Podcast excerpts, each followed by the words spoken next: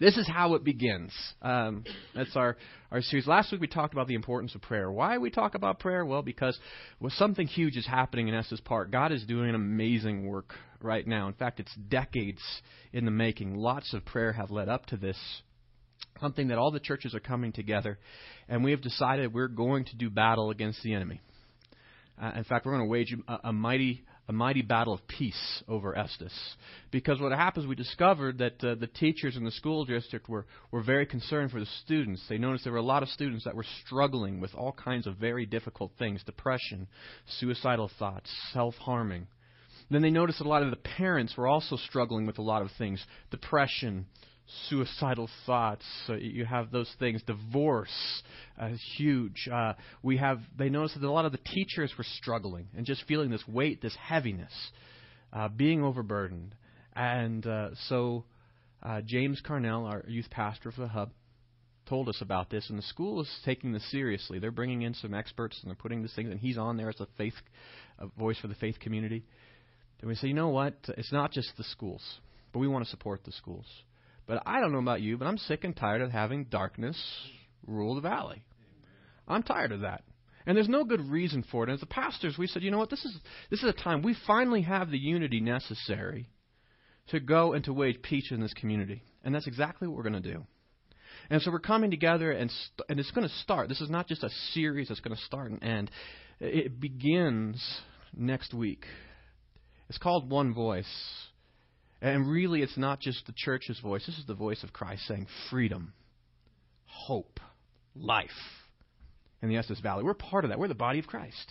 And we're going to come together. And one of the things that we're going to do is, is uh, I'm going to be here next week. All the pastors will be at our own churches, and we'll start this off. We'll give a good theological basis for what we're doing. But then after that, I'm going to be at different churches. And I've been given the task to talk about encouragement because that's my spiritual gift. And if you've ever met me, you thought, well, maybe. Um, you know. That's, so I get to go and talk about it because it's an important part of, of winning the battle, isn't it? As we've got to say, encourage. Well, I am not the only one that has a message. Uh, Doctor Hal Irvine from, from Mountain View has a message for us, the church in Estes, so he'll be here. Uh, then we have uh, Jess Mann from Rocky has a message for the church. He'll be here. We have uh, Pastor Steve Fuente from uh, from Park Fellowship. He has a message for the for the church in Estes Park. You know, he's going to come here. He's going to, to be here. And uh, and Mike Discoli from Summit, he has a message for the church of Estes, and he's going to come. And so we'll be at other churches. I'll be gone for two weeks. I'll come back for a week because, hey, I'll miss you guys. And then I'll be gone another for two weeks. And, and then at the very end of it, we're going to come together, all the church in Estes Park. And instead of having worship in our own churches that Sunday, we're going to have a, a big central worship service. And uh, and that's really a sending point because this can't end.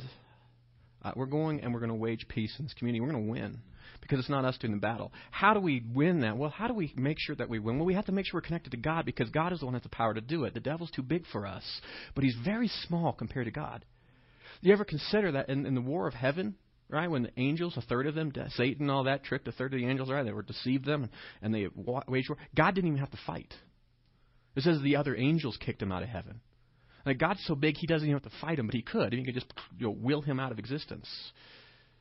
God's big enough to overcome this. We need to make sure we're with him. That's why last week we talked about this is how it begins. We need to begin with prayer. We need to be talking with God and saying to God, we, we want your wisdom in this. We want your protection. We want your insight. We want you to help us. We want to make sure that you direct us so that we're with you and not asking you to come alongside of what we're doing because God doesn't typically do what we ask. You know, when we say, hey, God, I've got big plans. He's like, no, I've got bigger plans. You're going to come along with me, right? That's, so we need to make sure we have a God on this. And this is a move of God. So we, last week we talked about the importance of prayer. Now, we're going to we're going to bump it up a notch because we're going into something huge. And that's why we're going to talk about fasting. And that's I know that none of you got the memo. That's why you're here, right? Because nobody wants to talk about fasting. But it's powerful.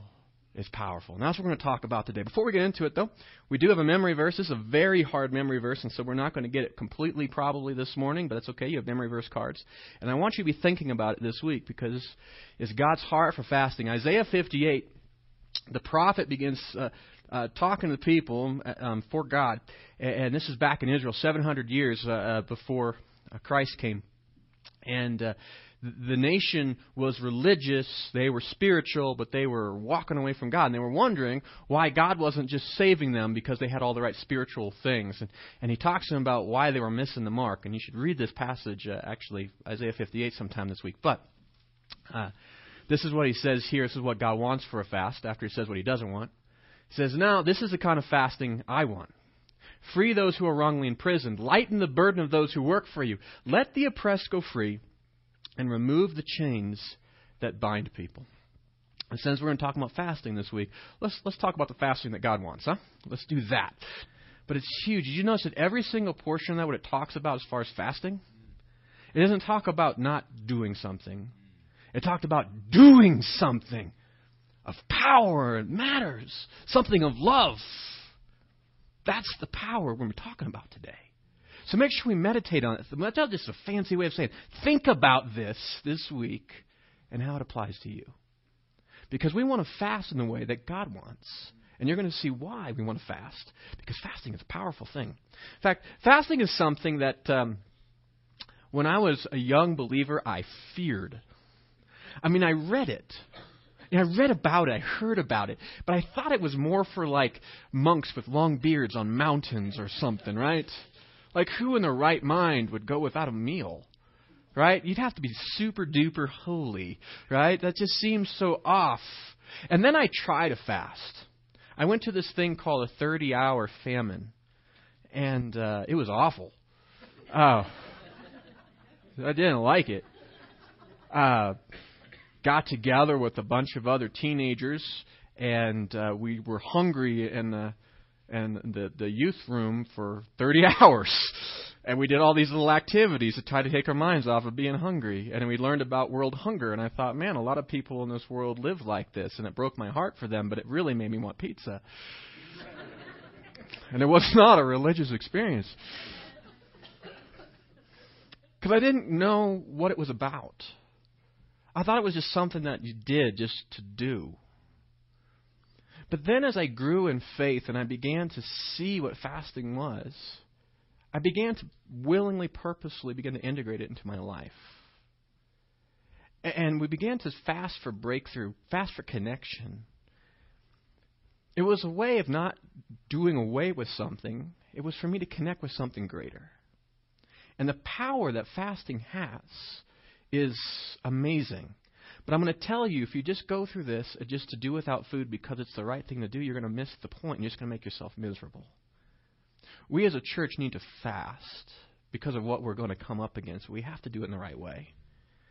What is fasting? Well, traditionally, what it really means is this, is just doing without, usually food, for a specific period of time for a spiritual reason.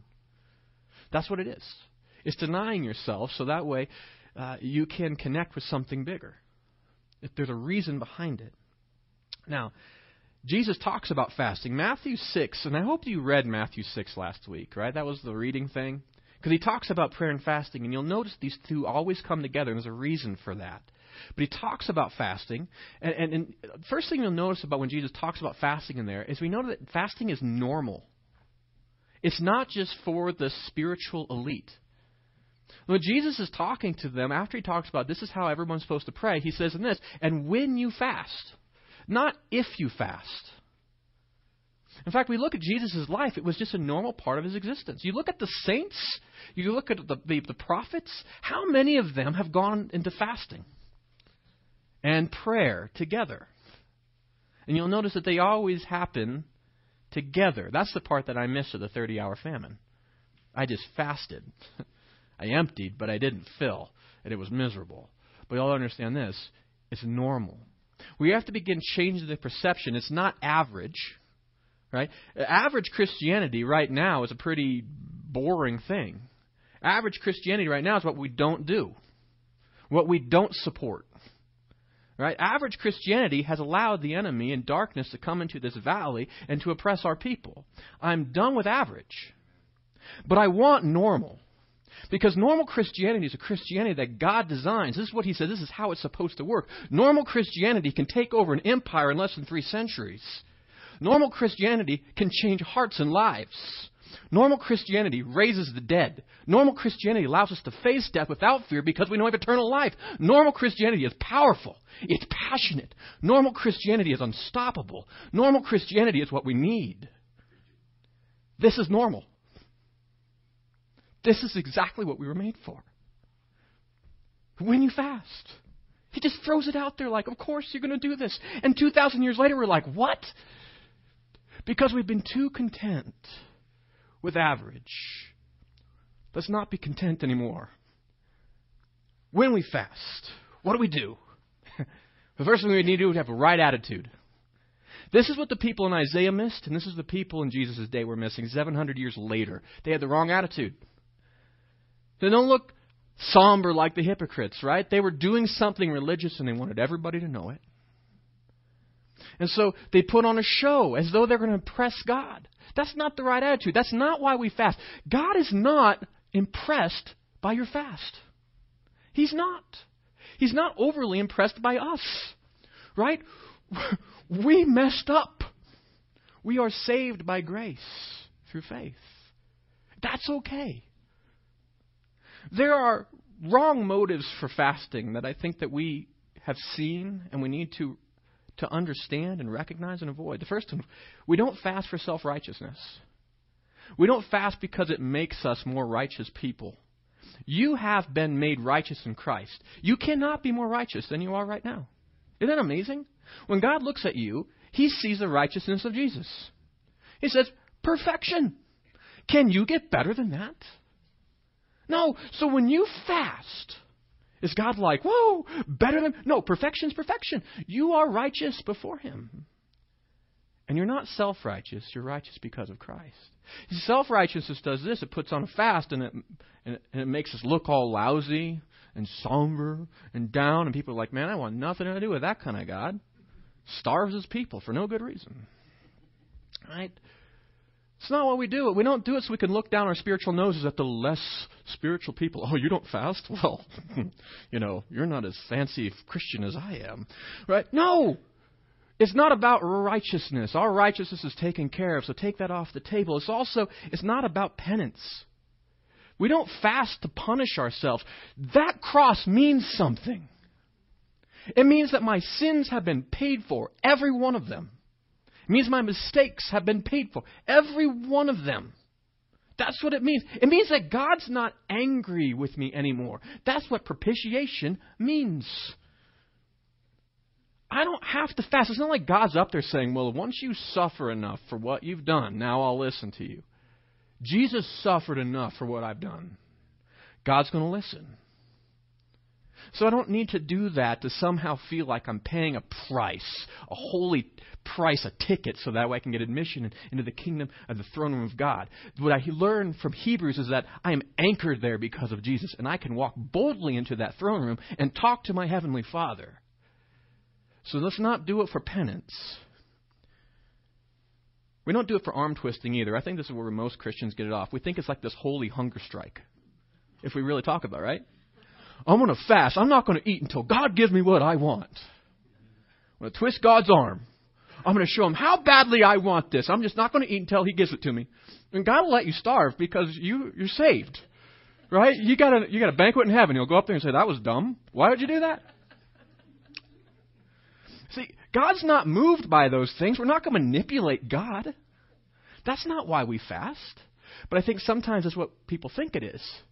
They think, well, if you really want something, let's let's fast, and then we're going to pray. And what praying means is that we're telling God what we want. That's what they mean by prayer. It's a one-way conversation. I'm not going to eat, and I'm going to tell God, give me this, give me this, give me this, give me this. We miss the point. And we lose the power. And it's miserable. So we don't do it. We also don't fast for weight loss. Now, that's a nice secondary thing, maybe, right?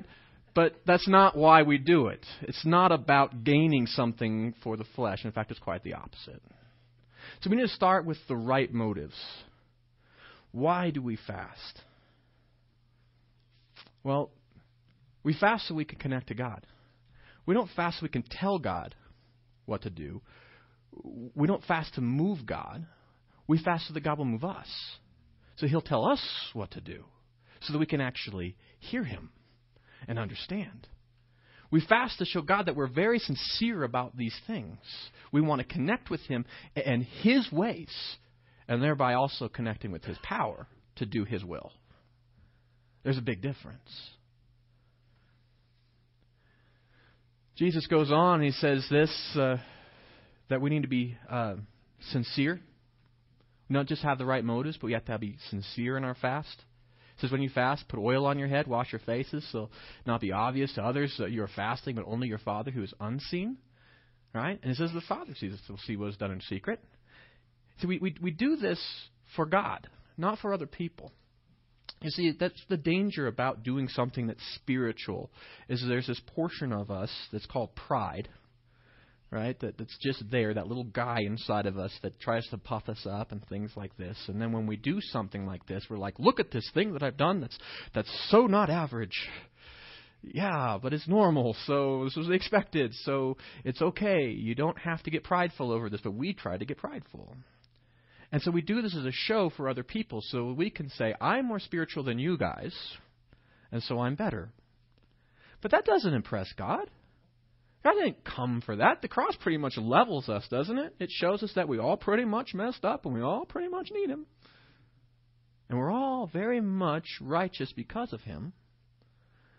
And I think that's that's a, that's a big change for us. So we have to make sure that when we fast, we're doing it because we want to connect with God, not to just impress people. And so we have to be sincere. In fact, that's what the, what uh, Isaiah talks to the people about in Isaiah fifty-eight, with that, that, that message that we, we began memorizing. And the fasting that he wants is what? Well, he wants us to do some very practical things. Free those that are wrongly imprisoned. Take care of injustice. God is a God of justice, so let's hear his heart. How about lighten the burden of those who work for you? We're not going to take advantage of people. You know, actually treat others with dignity and grace and mercy, because we have received dignity and grace and mercy. Let the oppressed people go free and break the chains that bind people, because we have been set free. And we know what it's like to be a slave. See, God cares deeply about our sincerity. Are we doing things for him? He said, he told the people in Isaiah fifty-eight, the reason I'm not listening to your fast is because you, you, you do all the spiritual stuff, but then you treat each other like junk. And you don't listen to me, and you don't care about me or my heart. You're just doing this thing thinking that you're going to impress me. So you know what? Have your heart right. If you really want to impress me, if you really want to, to connect with what I want to do, then get on board with my plan. And God is all about love and freedom and mercy and grace. And so to participate in a fast is a spiritual thing, but then to ignore loving God and loving other people, we missed the point, didn't we? And so he says this, the kind of fast, we have to be sincere. And sincerity will show not by our words, but by our very lifestyle. And so when you engage in a fast, it's an incredible time of self-reflection. It's an incredible way that when we fast, we do pray, but the prayer isn't this, God, I want to do this and this and this. It's, God, what do you have for me? God, show me the areas where I'm off track. Because I guarantee every one of us is, is not walking perfectly, right? And isn't it wonderful that our God can show us those things in such a wonderful way that he doesn't condemn us, but he gives us guidance, and he says, here's a good way to go.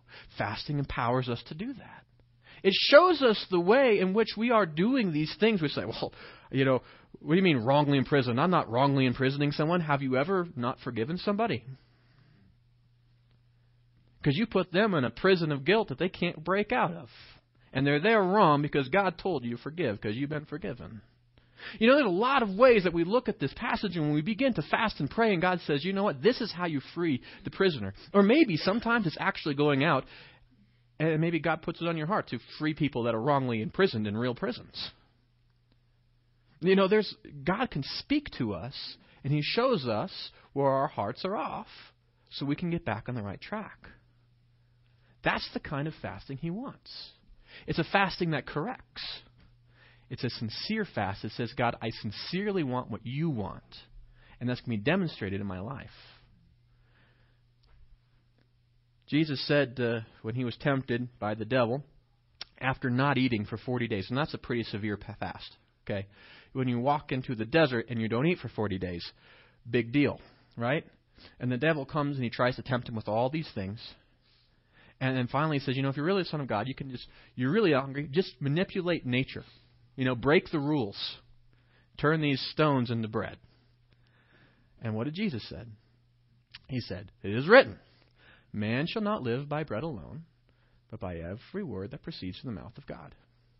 Now, he showed us something very important about a fast. Jesus was not resentful of the fast, was he? He knew that there was a greater power he was connecting with, he was tapping into. He was not going to fall into temptation because he realized there was something much more important. See, a fast is this. It kicks us away from nibbling at the table of this world, and I think that's what happens to most of us. We sit at this world and we stuff ourselves, we gorge ourselves. We're so filled with the things of this world that we have no appetite for God. We have no appetite for spiritual things anymore. Right? We've grown accustomed to tasting the pleasures of this world, and so we're like, ah, we spoiled the real dinner, didn't we? And what fasting does is it allows us to step away from the table of this world long enough and say, God, I, I, I need to long for you. I need to have that hunger for your ways and your word and your will. And so we have to take a time where we don't nibble off that table and spoil the supper anymore. And so we could say, God, I know that real life comes from you and not just these temporary things. That's a sincere fast. And there's a purpose to that. First Timothy chapter four, Paul is writing to Timothy about how to lead the people of God well. He begins to, to train young Timothy and, and, and taking up the torch of of, of the pastorate and, and challenging him to, to carry on the gospel to the next generation. And he teaches them all kinds of amazing things. But uh, one thing he says here, and, and starting in verse seven, he says this, "But have nothing to do with worldly fables that fit only for old women. On the other hand, discipline yourself for the purpose of godliness. For bodily, dis- bodily discipline is only of little profit, but godliness is profitable for all things, since it holds promise for the present life and the life to come." Now notice what he juxtaposes between this. The first one is just fables about this world, gossip, things of this world that are so tantalizing, right? They're so, he says, you know what? Those are very small things. And he even says physical fitness. If you just discipline your body, like even if you just discipline your body for a fast and you say, I'm going to tell my body what it's supposed to do, that's got benefit and you'll lose some weight or whatever. But spiritual discipline has got benefit both for this life and the next. See, real fasting is not about going without food. It's about connecting with God. Right? That's the spiritual discipline. It's saying to, saying to yourself, self, I'm stepping away from this world enough. I'm going to say no to the things of this world enough so I can long for God and I can connect with him. So I can hear from him. Right? So that I can be filled with him. That's what I missed in my early fasts. My early fasts is I just did without food. Right? And then we did things to preoccupy ourselves so that we wouldn't, you know, I wouldn't think about it. And it was miserable because I was missing the point. But a good fast, a real fast, a fast that God wants is one that steps away from those things so I can say to God, I want you. Let's connect with you. What do you want? Let me be a part of that. Help me be part of that. I need your power, your strength, your wisdom for this. That's a sincere fast. It's training yourself spiritually. What does it mean to walk with God? And that has got benefits both this life and the next. Why in this life? Because righteousness matters, doesn't it? Think about uh, what Jesus talked about with Peter. If you live by the sword, what's going to happen? Die by the sword. What about all these bad habits that most people are trying to get rid of this time of year, right? We call them bad habits for a reason. Aren't most of them gluttony? And a lot of them, isn't it? Addictions. Things where we've sold into this world and now those things are killing our bodies. Righteousness is of very practical value. God's a practical God. But you know what? Righteousness doesn't just help us here. Walking with God and having a godly character, walking with the Lord and being connected with it doesn't just help us in this life. It helps us also for the next. It helps us live for value. We can live a life that invests in the next one. It's powerful stuff. So he invites us. He says, be sincere about this, but don't be, don't be fooled. There's benefit. There's a real benefit. And I think the thing that we also need to see here, there's a reason we fast. We don't just do it for those things. We do this because fasting is powerful. Fasting, when combined with prayer, unlocks God's power in our lives. But it says, your Father who sees what is done in secret, right? Your God, Father who sees what you've done, just connect with him. What will he do? Reward you. There is power when God rewards, right? God is the one who has the power. Who's going to save Estes Park? God. Right. We're not going to do it. But you know what we are? We are the body of Christ, aren't we? And so we need to have the power of Christ in us. We need to connect with him. And when we do that, when we walk into this community in God's power, you know, darkness, dark enough that can stop us. Does that make sense? That's the power of a fast. That's what we're being called to. Now, there's a, a passage that uh, that uh, talks about how it amplifies prayers. Uh, there were some apostles and or there were disciples at the time, and they're trying to cast out demons. And there's this boy that had this demon in him, and uh, was doing bad things. The boy would just kind of go into convulsions, throw himself into flames, and do all kinds of bad things. And, and the apostles at this point have been able to cast out other demons. Or, uh, they were able to go in and say, you know, through the work of, of God, you know, the name of Jesus, be gone. And the demons didn't listen to them because of who they were. They listened because Jesus had authority. And they said, oh, you work for him? Okay, we're stepping out. But there was this one boy, and it didn't work like that. And it's like, in the name of Jesus, be gone. And the demon didn't leave. And then they're all freaked out. What does this mean? Right? And then Jesus goes up and he says, and they're like, why? You know, because then Jesus goes and says to the, to the demon, he's like, get out of him. And the demon's like, ah, and leaves. And so then later, they go back to Jesus and say, how come you could do that, but we couldn't? And Jesus said, well, these ones only leave by fasting and prayer. Now, that's an interesting concept. Why? I don't know. But Jesus said it. He just kind of just said it like we should all know it, right? But we do know this. It amplifies. I think what it does is what it was, is that the apostles needed to make sure it was God's power that was coming through. They needed to connect with God and say, you know what? God's the one that has to remove the demon from this, right? This boy. I can't do it, because when it's me in doing it, then I get prideful. I, I think, well, I'm so big. I'm awesome, right? But they need to realize it was God, the one that was removing the demon. That's my guess. But I'll tell you this, it does amplify our prayers. I think it focuses us. You know, when I fast, when I go through a fast and I do this, it's amazing how the first time that you go through it, you, you just think about being hungry, right? But then, as you train yourself, you say, when I'm hungry, I'm going to use that as a reminder to ask God what he wants, right? I'm going to use that as a reminder to say that God's more important in my life than food. God's more important in my life than things, and it helps put things in perspective. And as I start to connect with God in that, it's amazing how the fast really focuses you like a laser, right? When God starts talking to you, he says, this is what you want. This is what I want from you. You are listening. Why? Because you're not thinking about what I'm going to make for dinner next. You're not thinking about what am I going to do for me next. You are there. The reason that you are fasting is because you're connecting with God. It does. It just focuses your heart, your mind, your soul like this laser, and you connect in with God, what he's doing, right? It's an amazing thing, and that amplifies our ability then to talk to God about those things. We're able to discuss things in much greater depth with much greater emphasis. You know, um, I think with that power, when fasting is engaged, we see things happen in Scripture that, that are enormous. You know that Jesus, before he picked the twelve, he had a, he had a bunch of disciples. We had the, you know, where he he uh, he invites them, but then it says in Scripture before he called the twelve and he you know he called them on the mountain and says you're going to follow me. You know what he did before that in Scripture? He fasted and prayed. Jesus, who is God the Word, fasted and prayed. You know what Jesus did before? Uh, um, Uh, well, there's actually quite a few times in Scripture where Jesus did big things. You find him going away and fasting and praying.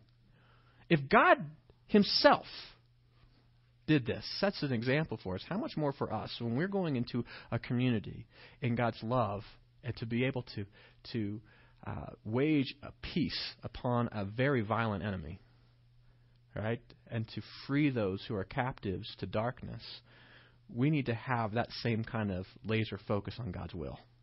We need to make sure that we're connected with him. We need to make sure that we've heard from him, that he's the leading us and directing us. We need to have his power engaged. That's why we need to fast.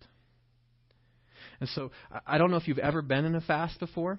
Um, if you've never done a fast, let me tell you this. Start small. Don't do a forty-day fast your first time out because you'll die. And then you'll talk to God and you're like, well, that was dumb. All right? So uh, typically we'll start small. You just t- take a meal. Take a meal and, and say, you know what? I'm putting this aside. I'm going to take this time that I'm not doing that, because a fast is not about what we don't do. It's about what we're connecting to. I'm taking this time and I'm connecting with God. The time that I would have eaten, I'm now going to spend communing with Him. I'm going to eat upon His word and talk with Him. That's a great way to start. And then if God calls you to, then you can continue the fast. Oftentimes when I begin a fast, I don't. Uh, I'll say, well, I'll, I'll fast for a day or, or two, and I'll say, okay, uh, when I hear from Him, then I'll break this, right? So I talk and I and I'm praying to Him, and I'm, and God's working on me, and eventually just feel a release. And if I there was once I had like a three-day fast, it was like a day and a half into it, God gave me what it needed, so I didn't go through the next day and a half because He already released me. Right, I could have suffered for the next day and a half. That'd been stupid, right? So you listen for Him. God doesn't do things in our time frame. We just wait upon Him. But I say to begin with, let's start with, with one meal. And um, uh, the more traditional churches I grew up in, the Catholic Church, it was always on Friday that we did this, but we would we would fast over Lent, and we would do without meat. That was the fast, right? So we'd have fish because why not, right? Um. And that was a very meaningless thing for me. I always thought, well, I like fish, so that's great. Uh, and so it wasn't a fast. But I'll tell you this. I think something that would be um, powerful for us to do as a church is if we would do without a meal for the next forty days or until the end of this series, which I think is like six or seven weeks, right? So it's all done. If we would take maybe Friday dinner and say, you know what, we're going to do without Friday dinner. As a congregation, as a church family. And with, instead of just doing without dinner, let's let's take that time, that dinner hour, five thirty to six o'clock, and let's pray. Let's pray for our community. Let, let's ask God. Let's not tell God what we want. Let's have a conversation with Him and say, God, what do you want? Let's begin with ourselves. Say, God, where am I off? Where am I, where am I missing the point? Where am I living the hypocritical life? But then let's also say, God, what do you want for this community? And God, help us as we step into this community with your love and with your light and with your goodness. Help us to bring light here. Break the power of the enemy here. Give us opportunity to share the gospel. Give us words and opportunity, please. And what if we did that as a congregation? What if it wasn't just us, but what if all of the churches in Estes did this? Do you think something powerful might happen? Because that's what we're going to do. I invite you to join me. You don't have to come to the church if you don't want to, but I'll be here five thirty to six o'clock every Friday until this is done. I'll be right here. And if you don't know what to do while you fast, come and pray with me. Let's win this battle. This is how it begins. Now, as I bring this to a close, how do you put this into practice? There are lots of things you can do. One is very simple and clear, right? One is very simple and clear, but there are things that we need to do. What I would like you to do is take your, your connection card out. On the back side of it, some things that you can do. I think that the first thing maybe you commit to this week is memorizing Isaiah fifty-eight six, because how on earth can you fast correctly if we don't know what God wants from us, right? I think it's so important as you go through this, you know the enemy is going to try to bring confusion, isn't he? That's what he does. He's going to try to remind you about how spiritual this is and how good you are, what a great Christian you are, and puff you up. Or maybe he's going to tell you about how bad you are, what a bad Christian you are, and, and how you need to suffer. For No, this passage is the power to remind us what a fast really is about. And so maybe what you begin with is you say, God, I want to be filled with your word. I want to think about what you say. I want this to become part of who I am in my own thinking. Maybe you begin with that. Start with the word. How about this? Maybe you read Isaiah fifty-eight and see what God has to say about fasting through the prophet for his people. That's a great passage to read, by the way, and it's a really encouraging one. In fact, if you want to just keep on reading to Isaiah fifty-nine, really fun stuff happens. So, but read Isaiah fifty-eight this week. Maybe that's where you begin. Or how about this? Maybe, maybe you prepare yourself.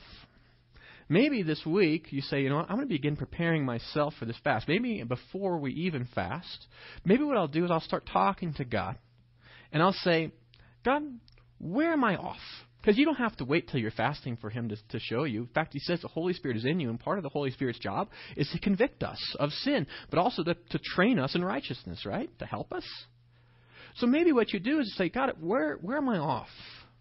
Where is where are the things that are standing in between uh, me and you? Because I guarantee God didn't put those things there, right? So maybe you begin by preparing yourself and your heart, and you say, God, help me. Help me connect with you. And maybe what you do is, you know, maybe you join this fast. And you say, you know, as far as the body of Christ in Estes Park, we're gonna, we're not, we're not taking this lightly. This is not just some this next thing that we're doing as a church. This this is the kingdom of God advancing right now in Estes Park, as we've been praying for over two decades and probably more for it to happen. Maybe what you say is, I'm taking this seriously and I'm joining this. I'm in. And if that's you, let us know, because I know you're going to be attacked if that happens, if you do that, right? So I'll be praying for you. That's what I do. Maybe there's something else that you have. Another prayer, a request, maybe there's another action that you have. Write it down. If you do have a prayer request, let us know, because we do. We lift your prayers before God, and God does amazing things. Or maybe you're here this morning, and you've never, never started a relationship with Jesus as your own personal Lord and Savior. I will tell you this, no amount of fasting or religious work or prayer or anything is going to matter until you have a relationship with him. We are righteous by faith, or actually by grace, through faith. The only reason I can go to God's throne room is not because I'm a pastor or because I'm this great spiritual guy. It's because, because I recognized that I needed a Savior, that I was sinful and had no right to be in the throne room of God. And God sent his Son to this earth and died for my sins, so I wouldn't have to pay that penalty. And he said, you can have my righteousness. You can have my key to God's throne room. You can be his child. If you've never had a time in your life where you've made a decision to follow Jesus Christ as your own personal Lord and Savior, that's where you have to begin. There is no peace before then. But there can be peace with him. And so if you need to make that decision or you want more information, let me know that. Right here it says, starting a relationship with Jesus. Uh, If you mark that down, then obviously print, let me know how to get a hold of you. I'll talk with you this week. What does it mean to follow Jesus? I'll answer your questions. I'm sure you've got plenty. How do you follow him? And we'll walk with you through the whole process, not just becoming a Christian, but as you're a Christian, how to grow in faith and faithfulness. It's a great thing. But if you would like to start that, let me know, and uh, and we'll connect with you this week. Now, here in a minute, we're going to take our offering. As we take our offering, our tithes, make sure you drop this connection card in the basket. I would appreciate that. It helps us to connect with you and to serve you better. Uh, before we do that, however, as always, we, we like to uh, we like to pray. We have an opportunity to talk to God, and so we do that corporately. It's it's a great thing to do. I'll start. And uh, if you have something on your heart that you would like to pray, then certainly do that. If you uh, just want to pray in your own, quiet of your own heart, you're welcome to do that as well. But let's all come together, and let's... Uh, Let's let's come to the Father in prayer now. Please join me. Heavenly Father, thank you for you and your power and your goodness. Father, I thank you that you are light. And I thank you that you have designed this universe in such a way that you can't lose. That, uh, that uh, light always overcomes darkness. That you are uh, not evenly matched against your adversary, Father, that he is so far beneath you. Um, and that... Though we were once your enemies, we rebelled against you and tried to kick you out of our own lives and tried to say, we want to do things our way. You didn't annihilate us. But out of patience and grace and mercy, you sent your own Son to this earth. And he willingly laid his life down and paid a death that we should have each paid, so that we could partake in his righteousness, something that none of us deserved. And because of that, as it says in Scripture, we know what love is because you first loved us. But then it also says, because we've been loved, we ought to love one another. So God, help us to love one another. Help us to be a church that doesn't just talk about faithfulness. Let us be a church that lives it. Let's not be a church that talks about God's redemption. Let's be a church that actually practices it. Father, thank you for calling us your body, your hands, your feet in this own community to show your love and your power and redemption. But Father, we know a body without a spirit is dead, and we need your spirit. We need your power to do these amazing works that you've called us to do. And so, Father, that's exactly what we want to be part of. We're excited about what's going to be happening this, this next month and a half in, in the community. But we know that the enemy is not sleeping. We know that he's not unaware of what's happening. And, Father, we fully expect him to throw a temper tantrum. So, Father, we pray that you overwhelm him and overcome him in every single, every single field of the battle. Father, let us not wage war like the enemy does through fear, intimidation, and violence, and depression, and despair, and destruction, Father, but instead a whole different way. Let us be warriors of truth and of light and of love and of peace and of purpose. Warriors like Christ, who overcame wickedness with good, who overcame hatred with love. Father, who overcame darkness with absolute pure and perfect light. Let us be your hands and feet. And Father, I pray as we prepare for that this week, both us and the rest of the churches that are participating, Father, I pray that you would help us as we as we begin to pray. Give us words. Teach us what we ought to be talking to you about. And Father, as we begin to, to fast this week, protect us from pride. Protect us from wrong motives. Protect us from the show. And Father, help us to connect with you. And Father, we pray in this, that you would receive this community and this, this church in such a way that it brings you great glory, for you certainly deserve it. And now, Father, as we continue in prayer, I thank you that you hear every one of our prayers, that we can walk boldly into your throne room. So, Father, I ask that you would continue to have an open ear and to answer according to your wisdom. We ask in Christ's name.